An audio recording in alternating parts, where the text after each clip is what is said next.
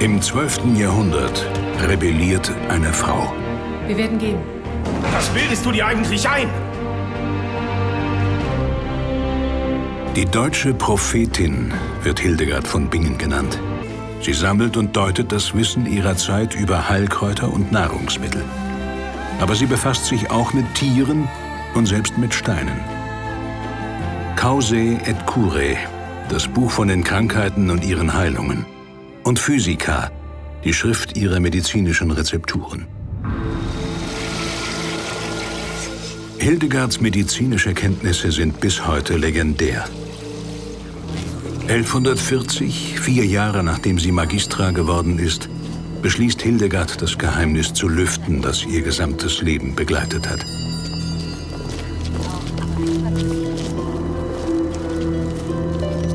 Sie behauptet, Visionen zu haben wundersame Dinge zu sehen. Visionen? Und was um Himmels Willen sieht sie?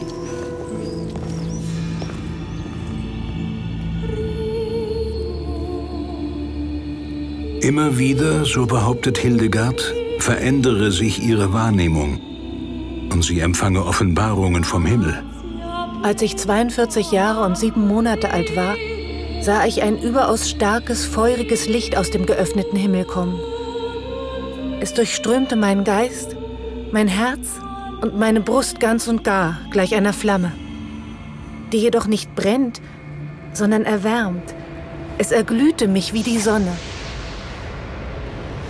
und plötzlich hatte ich die Einsicht in Sinn und Auslegung der Psalter und des Evangeliums, des Alten und des Neuen Testaments. Und ich hörte eine Stimme vom Himmel zu mir sprechen, rede also von diesen wunderbaren Dingen. Des Kivias, übersetzt Wisse die Wege, ist Hildegards erste Schrift, in der sie 26 Visionen beschreibt. Sie legt die Heilsgeschichte aus, die Geschichte der Schöpfung, der Erlösung, und das Ende der Zeiten.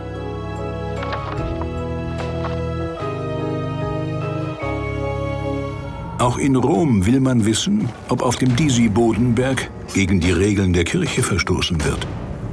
Öffnet das Tor. Werden erwartet. Im Herbst 1147 erreicht eine Untersuchungskommission das Kloster. Der Bischof von Verdun soll den Fall im Auftrag des Papstes prüfen.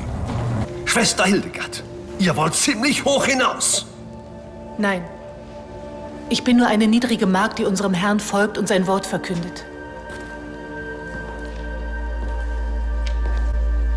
Die Schriften Gottes auszulegen, diese Anmaßung steht einem Weib nicht zu. Aber der Herr selbst gab mir diesen Auftrag. Aus dem geöffneten Himmel fuhr blitzend ein feuriges Licht hernieder. Es durchdrang meinen Geist und setzte mein Herz gleich einer Flamme in Brand. Und plötzlich offenbarten sich mir die Schriften, die Psalter und die Evangelien.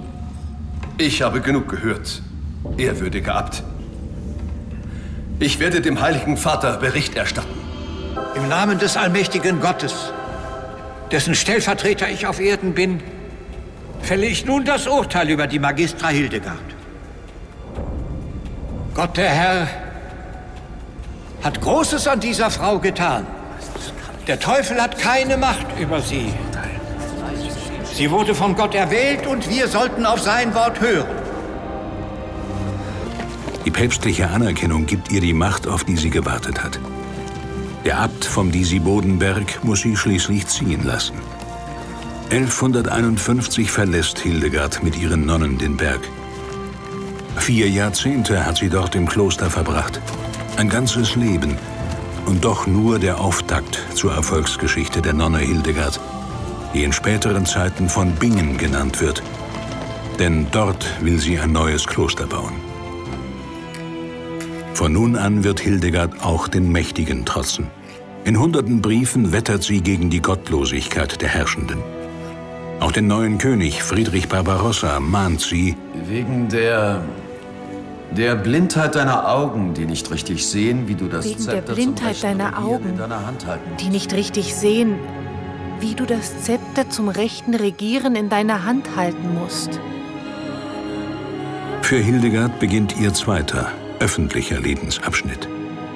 In ihrer Vita ist von Predigtreisen ins gesamte Reich die Rede.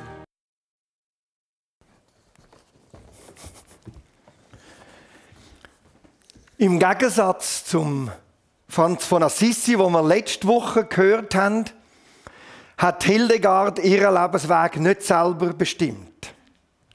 Es war nicht sie, die, wie der Franz, entschieden hat, freiwillig alles abzulegen, sondern sie ist die zehnte Tochter von einer adligen Familie und mit neun ist sie einfach ins Kloster gesteckt worden.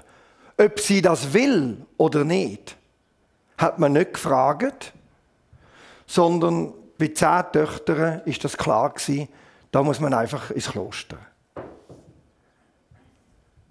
Und dort im Kloster hat sie eines Tages die Stimme gehört mit dem Licht. Und die Stimme hat ihr gesagt, ich bin das heimliche Feuer in allem. Und alles duftet von mir wie der Odem im Menschen. Hauch und Flamme. So leben die Wesenheiten und werden nicht sterben, weil ich ihr Leben bin. Ich flamme als göttliches, feuriges Leben. Ich leuchte im Schimmer der Glut. Ich brenne in Sonne, in Mond und in Sternen. Im Windhauch ist heimliches Leben aus mir und hält alles zusammen. Für sie ist klar gewesen, dieser Stimme, da redet Gott zu ihr. Der Gott, wo in Jesus Christus in die Welt gekommen ist und der Gott, wo alles in allem umfasst. Es ist eine atemberaubende Vision. Und ich habe euch da mal ein Bild gebracht von einer von ihren Hauptvisionen. Das ist Gott, wo alles in allem umfasst. Alles steht auf Gott, alles ist gehalten von Gott. Und in der Mitte ist die Schöpfung. Alles ist verwoben miteinander. Und der Mensch ist da drin verantwortlich, dass die Schöpfung im Gleichgewicht bleibt. Das ist ihre Vision. Da steht alles auf Gottes Fuß. Es ist alles gehalten von ihm. Es ist alles umgeben von ihm. Und sie hat dann ein Buch über die Vision, eine Auslegung geschrieben, geschrieben. Die ist so dick, das Buch.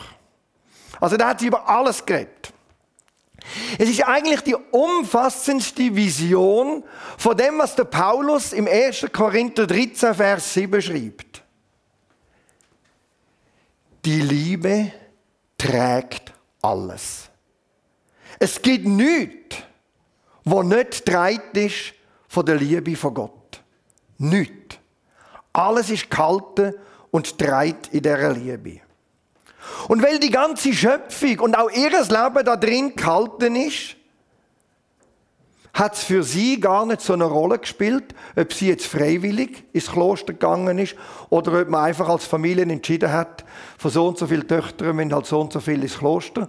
Hildegard, du gehst.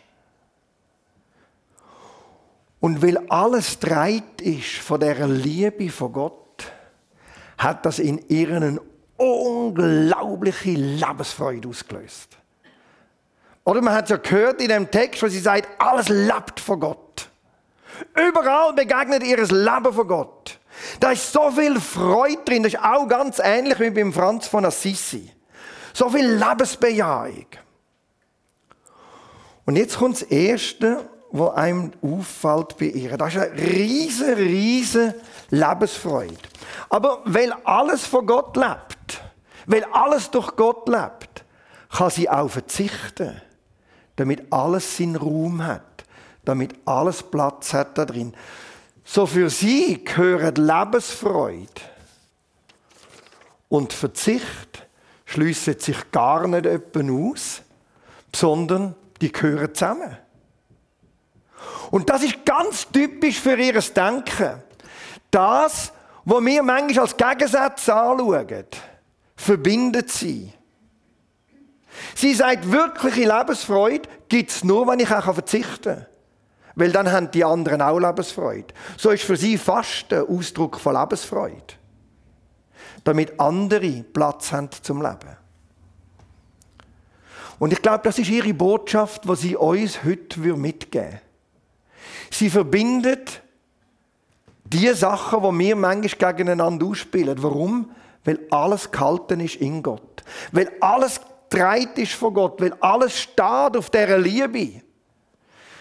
Ich bringe euch noch zwei Sachen, wo sie miteinander ganz selbstverständlich verbinden.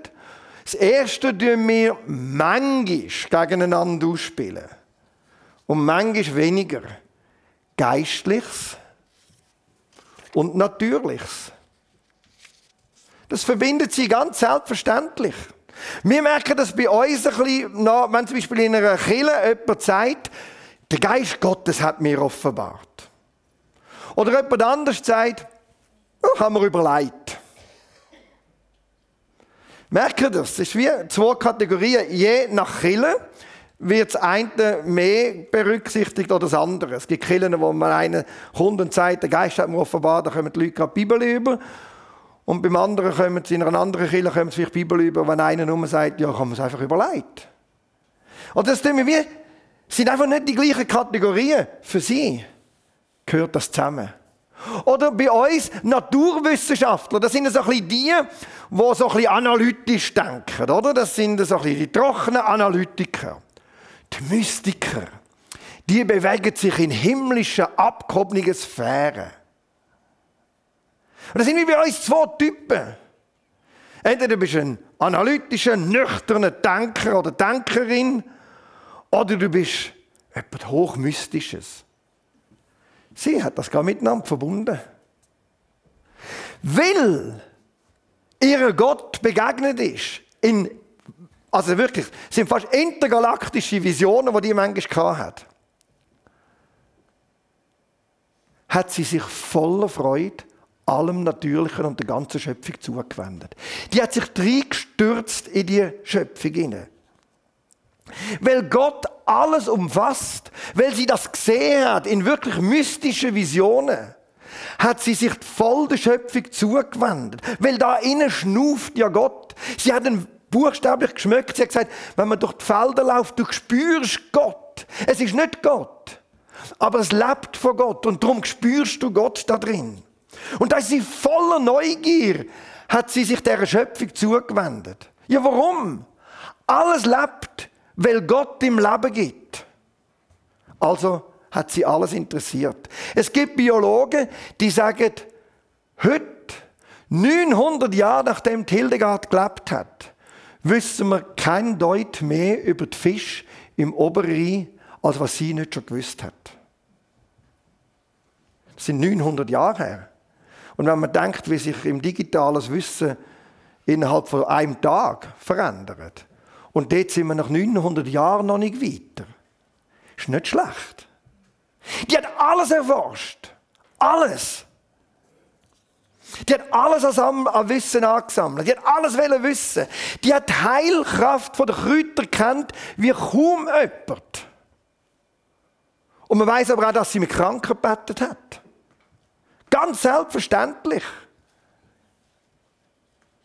Für sie ist klar gewesen, Gott kann gar nicht anders als Leben hervorbringen.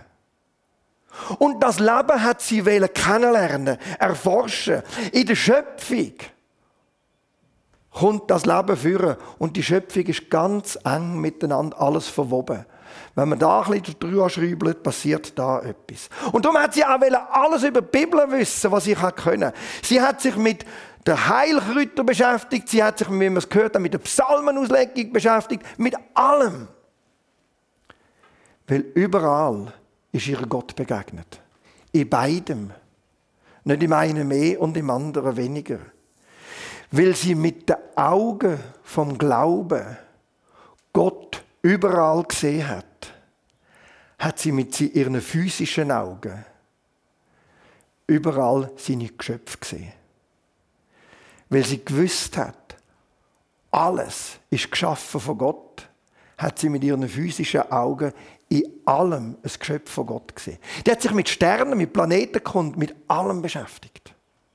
Und hat gesagt, alles lebt, weil Gott das Leben geschenkt hat. Das ist unglaublich. Also es ist wirklich schwindelerregend. Ich habe manchmal gar nicht mehr gewusst, wo fange ich an mit dieser Predigt, wo höre ich auf, was bringst du von dieser Frau überhaupt führen. Es ist so schwindelerregend, mit was sich die beschäftigt hat. Und das im 12. Jahrhundert. Dann bringt sie noch etwas zusammen, wo wir noch mehr Mühe haben, das zusammenzubringen. Das ist Freiheit und Gehorsam. Oder das ist ja bei uns, mm, entweder mache ich es freiwillig oder ich muss. Oder das tun wir ja, ich mache es nur, weil ich muss. Das war für sie gar keine Frage. Die Frage hat sich gar nicht gestellt. Will Gott alles in allem umfasst, spielt das alles sowieso keine Rolle. Mein Leben ist sowieso gehalten in Gott. Die kann das verbinden was mir in Schubladen versorgt. Lebensfreude und Verzicht. Alles kann sie miteinander verbinden und eben auch Gehorsam und Freiheit. Sie hat ja nicht gewählt, Nonne zu werden. Das ist beschlossen worden. Aber in dem innen hat die sich Freiheiten genommen. Wir haben es ja im Film gesehen. Die hat sich mit dem Papst angelegt die hat sich mit dem Kaiser angelegt, also mit allen Mächtigen von ihrer Zeit. Und notabene sind das damals alles nur Männer gewesen. Es hat einen riesen Skandal gegeben, wo die Nonnen rund um Hildegard von Bingen zum Psalmlesen die Haare offen hatten. Das war ein Skandal in der damaligen Zeit. Die hat sich die Freiheit genommen zum Gebet die Haare offen haben. Und gleichzeitig hat sie in völligem Gehorsam gelebt gegenüber ihrem Leben, wo jetzt einfach war, wie es war. Die hat sich keinen Gedanken verschwendet darüber, ja, was wäre jetzt gewesen, wenn ich nicht hätte müssen ins Kloster gehen. Mir ist nie begegnet, dass sie über das rebelliert hat und gesagt, ja, meine Eltern, die haben für mich entschieden, ich kann gar nicht eigenständig bestimmen, was ich will. Sie hat gegenüber dem Abt gehorsam gelebt, gegenüber der Gemeinschaft, gegenüber der Kirche. Und gleichzeitig hat sie Freiheiten gehabt, die schwindelerregend sind. Warum? Sie hat gewusst, alles ist gehalten von Gott. Und da, wo ich bin als Mensch, nehme ich einfach im Gehorsam vor Gott meinen Platz ein. Ob ich mich entscheide, da zu sein oder ob ich einfach da bin, spielt doch gar keine Rolle. Faktisch, ich bin da. Es spielt gar keine Rolle, warum. Da bin ich. Und da, wo ich bin, bin ich aufgerufen, im Gehorsam vor Gott zu kommen und zu leben. Selbst der Schöpfung gegenüber ist sie gehorsam gewesen. Ich denke manchmal, das wäre in unserer heutigen Zeit, von der ganzen ökologischen Diskussion, die ja so dringend und nötig ist, eine unglaublich wichtige Beobachtung. Der Schöpfung gegenüber Gehorsam sein.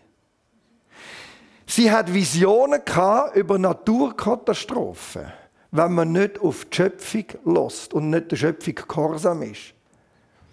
Ihr meint, die lebe im 21. Jahrhundert. Das ist für sie klar. Wir sind gehorsam einander gegenüber. Was der Paulus schreibt, ordnet euch einander unter, hat sie auf die ganze Schöpfung ausdehnt. Man ordnet euch einander unter. Sie können Freiheit und Gehorsamkeit verbinden, völlig unbeschwert. Wenn sie sagt, ob frei oder gehorsam, egal was. Wir sind gerufen, unsere Berufung von Gott auszuleben. Mit unserem Leben ihm zu antworten. Und da spielt es auch keine Rolle, bist du Mann, bist du Frau, bist du alt, bist du jung. Sie ist für ihre Verhältnisse extrem alt geworden. Sie ist im Jahr 1179 gestorben, also sie ist 81 Jahre alt geworden, ist zur damaligen Zeit. Unglaublich gewesen. Sie hat das können verbinden will Gott alles in allem treibt, Die Liebe trägt alles. Will Gott in Jesus in die Schöpfung hineingekommen ist, das redet sie immer wieder davon, kann sie alles in der Schöpfung miteinander verbinden und muss es nicht in Schubladen versorgen. Für die Lebensfreude ist auch der Verzicht zuständig. Oder bei uns ist auch für die Lebensfreude der Genuss. Konsumieren, Genuss, Reisen, weiss nicht was, das gibt Lebensfreude. Und darum haben ja viele im Lockdown wenig Lebensfreude. Und das ist ja logisch, kannst nicht so viel konsumieren. Sie sagt, Verzicht gehört zur Lebensfreude. Ich kann immer Lebensfreude haben. Bei uns gehört das Geistliche, da ist vielleicht so ein bisschen Gottesbegegnung zuständig, vielleicht mystische Erfahrungen, für sie auch das Natürliche. Das gehört auch dazu. Für die Freiheit ist bei uns die Selbstbestimmung zuständig. Ich entscheide, ich kann machen. Und sie sagt, zur Freiheit gehört auch der Korsam. Ohne den kannst du gar nicht richtig frei leben. Geht gar nicht. Also sie verbindet all diese Sachen miteinander. Letztlich ist bei der Hildegard, wenn man es durchgeht, alles eine Frage der Berufung. Tue ich da, wo ich bin, den Ruf von Gott hören und darauf antworten? Folge ich ihm? Und sie schreibt an einer Stelle, schaut, Gott verwirklicht seinen Plan und dazu braucht er keine Helden. Er braucht überhaupt keine Helden. Er braucht nur Menschen, wo da, wo sie jetzt gerade stehen, Ja sagen zum Willen Gottes. Und das tun, wo die Situation und wo Gott verlangt. Und dann spielt es eben keine Rolle. Bist alt, bist jung, bist Mann, bist Frau, spielt alles keine Rolle. Es spielt keine Rolle, was für Begabungen du hast, was du gut kannst und nicht gut kannst. Ist das geistlich, ist das natürlich? Habe ich müssen oder habe ich selber wollen? Habe ich, verzichte ich darauf und darum habe ich keine Freude? Spielt alles keine Rolle. Ich sage ja und ich merke, wie alles umfasst ist. Wir schauen jetzt einen Clip an, ganz einen kurzen. Ist ein O-Ton, also nicht sie redet natürlich, ist ja logisch, aber es ist eine O-Ton-Vision von ihr. Schaut euch den Clip an, nachher lade ich euch ein, aufzustehen. Wir wollen Gott eine Antwort dann geben. Schaut ihn das erste Mal an.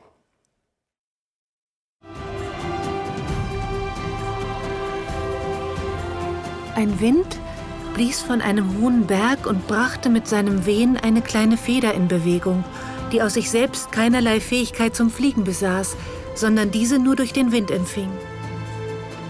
Zweifellos veranlasste dies der allmächtige Gott, um zu zeigen, was er durch ein Wesen, das von sich nicht das geringste sich zutrauen würde, zu wirken vermag. Ich möchte euch jetzt einladen, aufzustehen. Die, die mögen und können. Wir wollen Gott eine Antwort geben.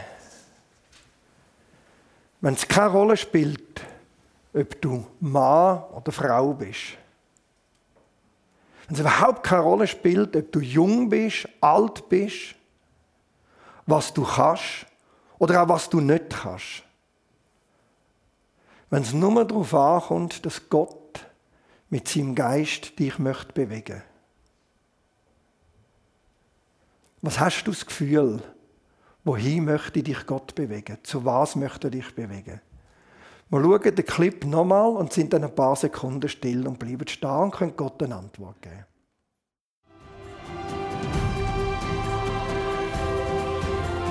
Ein Wind blies von einem hohen Berg und brachte mit seinem Wehen eine kleine Feder in Bewegung, die aus sich selbst keinerlei Fähigkeit zum Fliegen besaß, sondern diese nur durch den Wind empfing. Zweifellos veranlasste dies der allmächtige Gott, um zu zeigen, was er, durch ein Wesen, das von sich nicht das geringste sich zutrauen würde, zu wirken vermag.